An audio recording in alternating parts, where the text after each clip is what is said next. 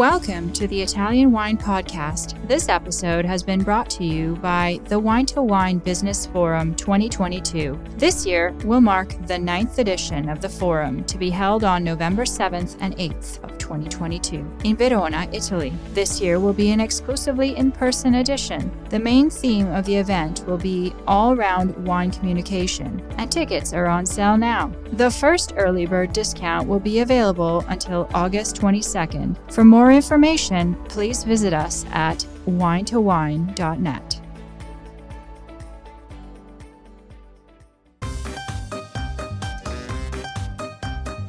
Welcome to Everybody Needs a Bit of Scienza.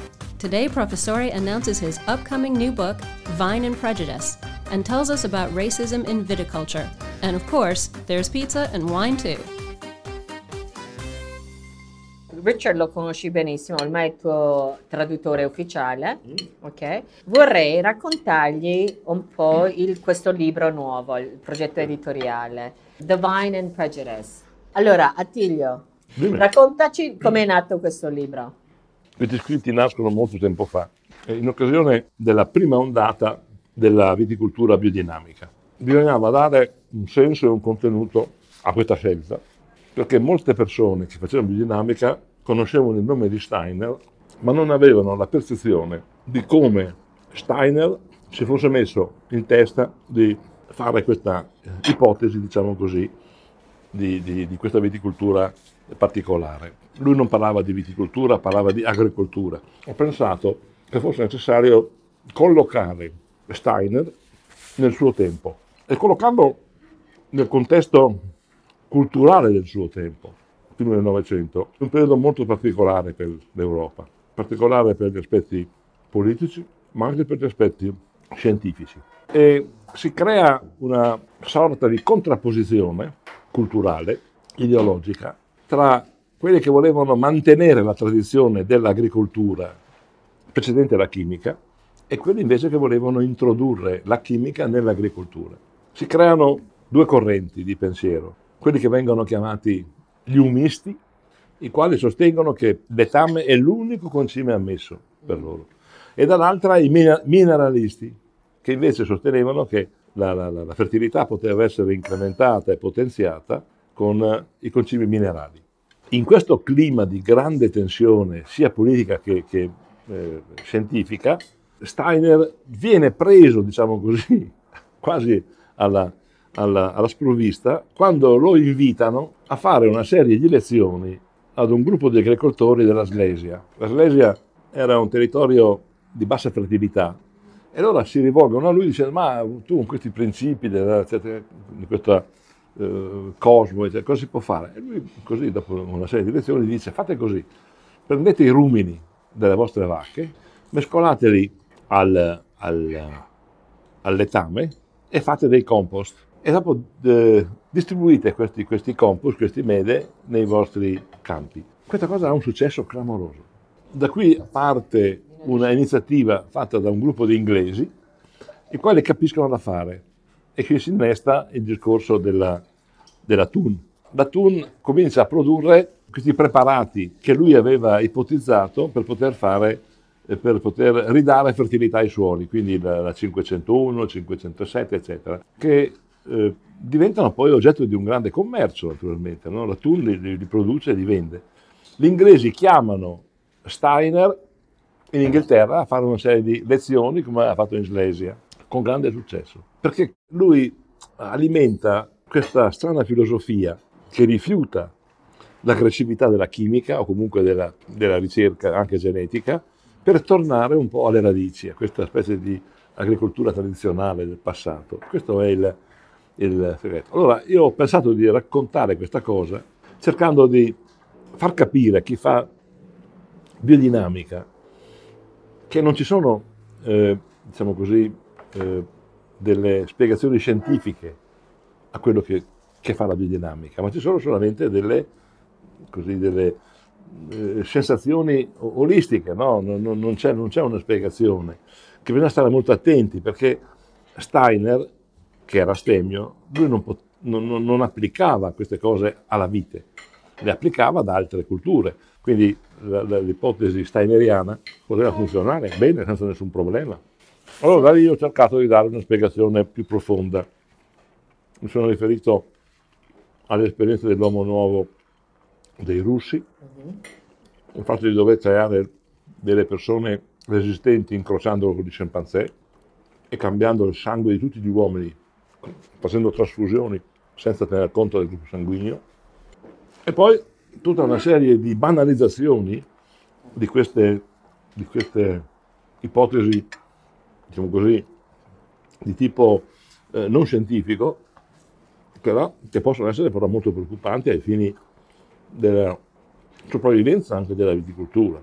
Richard. Okay, so why don't you tell us um, your experience, what the book is about, and you know perhaps like tell us like what the difficult, what the challenges were.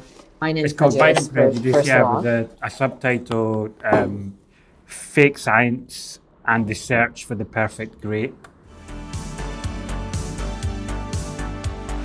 Are you enjoying this podcast? There is so much more high quality wine content available from Mama Jumbo Shrimp. Check out our new wine study maps or books on Italian wine, including Italian Wine Unplugged and much, much more. Just visit our website, mamajumboshrimp.com. Now, back to the show. So it covers a lot of history, um, a lot of science. It goes back right to the very origins of species, but it also brings uh, the discussion right up to the present day with um, climate change and racism, discrimination, and genetic engineering. So how we can use science to, to tackle some of the the issues that the the industry is currently facing. So it was. I mean, it was a challenge translating it, not least because I'm not particularly scientific. Um, so a lot of the vocabulary that Shensa writes in in a way that's so rich with history and science and mythology. So it's it, was a challenge for me, me to trans, translate it and, and retain those references. And it's something that, that we've worked at how we can convey the arguments that Shens is making, but also make the book accessible um, to the, the kind of average reader.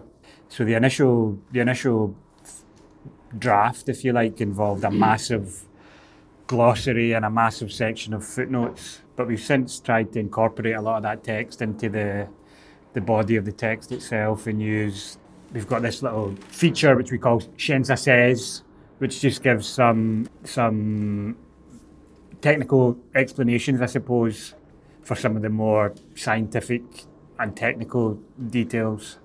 But we're nearly there. It's nearly finished. Yeah. So listen, who who would you recommend for? Who's this book for? That, yeah, that's a good question. I mean, the, the audience, I guess, we're trying to strike a balance between the the wine geeks and the people that already have a, a degree of knowledge, the people that are likely to be most interested in this book, but also to try and make it um, accessible to people who, who don't have a particularly strong scientific background.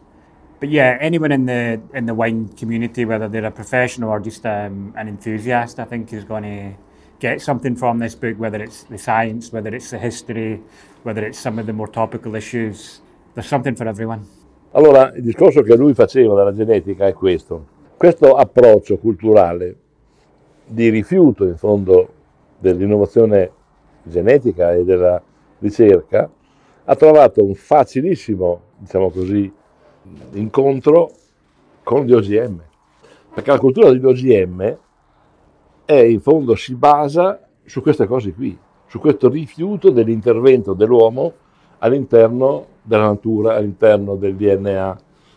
Allora, quando c'era Steiner, non si conosceva tutte queste applicazioni del DNA assoluto, perché sono venuti fuori molto più tardi. Quando eh, si, è cominciato a, a pensare di poter intervenire con tecniche un po' invasive sul DNA, allora si vengono evocati tutti questi principi della, della- della cultura olistica di, di, eh, di Steiner, il ritorno alla natura, questa visione un po' anche giapponese del filo di paglia, sai quello che ha ispirato Mario e Cisa della Rocchetta, no?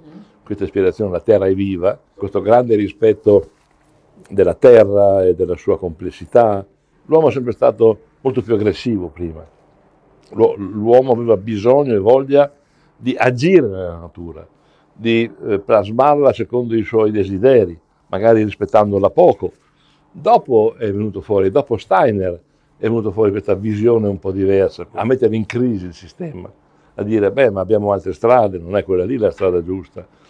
to return to your earlier question about who the book's for, I think one of the, the good things about it is that it's, it, it, in order to confront the, the issues currently facing the, the world, we, we need to better understand the science and the history um, behind some of these developments. And this book is, got, is, a, is a good way to, to do that, to understand the, the previous discussions and debates that have taken place.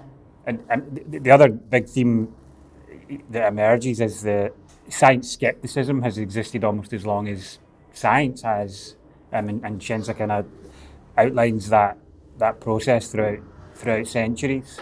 But then the conclusion really is that if we if we are going to tackle the, the big issues facing the world, we really need to embrace science and some of the more scary scientific solutions like genetic engineering. If we want to reduce um, the use of chemicals, for example, then genetic engineering is going to be a, a possible solution. Il, problema eh, ha trovato, diciamo così, queste, queste soluzioni, ha trovato un terreno molto fertile, proprio in un periodo, direi antropologico possiamo dire, in cui c'è questo progressivo distacco dalla campagna. Mm.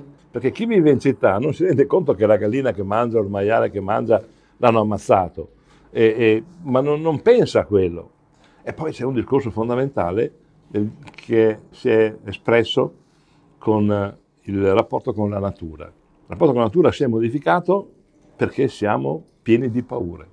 La paura provoca nel consumatore angoscia e lui si sente in un certo senso legittimato a difendere il mondo. E come fa a difendere il mondo? Lo difende consumando prodotti biodinamici, consumando prodotti senza chimica.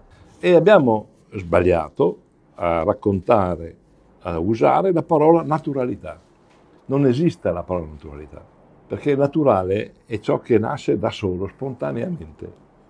Allora, una fragola in un bosco è naturale, un bosco della, della giungla africana è naturale, però il vino non può essere naturale. Non c'è naturalità nel vino. Perché il giorno in cui l'uomo, 15, 15 o 20 mila anni fa, con il Neolitico, ha cominciato a domesticare le piante selvatiche, le ha rese estremamente sensibili alle condizioni ambientali. Da sole non possono più vivere. Tutto ciò che è coltivato non è più naturale. Allora, questo è l'equivoco.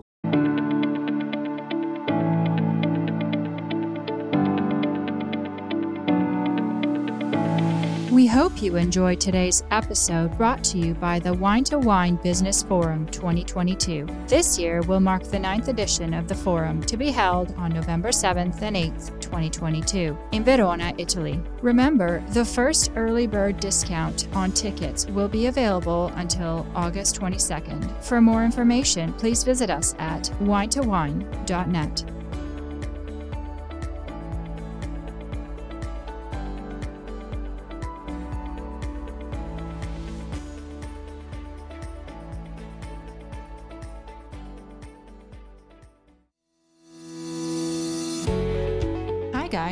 Joy Livingston, and I am the producer of the Italian Wine Podcast. Thank you for listening. We are the only wine podcast that has been doing a daily show since the pandemic began. This is a labor of love, and we are committed to bringing you free content every day. Of course, this takes time and effort, not to mention the cost of equipment, production, and editing. We would be grateful for your donations, suggestions, requests, and ideas. For more information on how to get in touch, go to ItalianWinePodcast.com.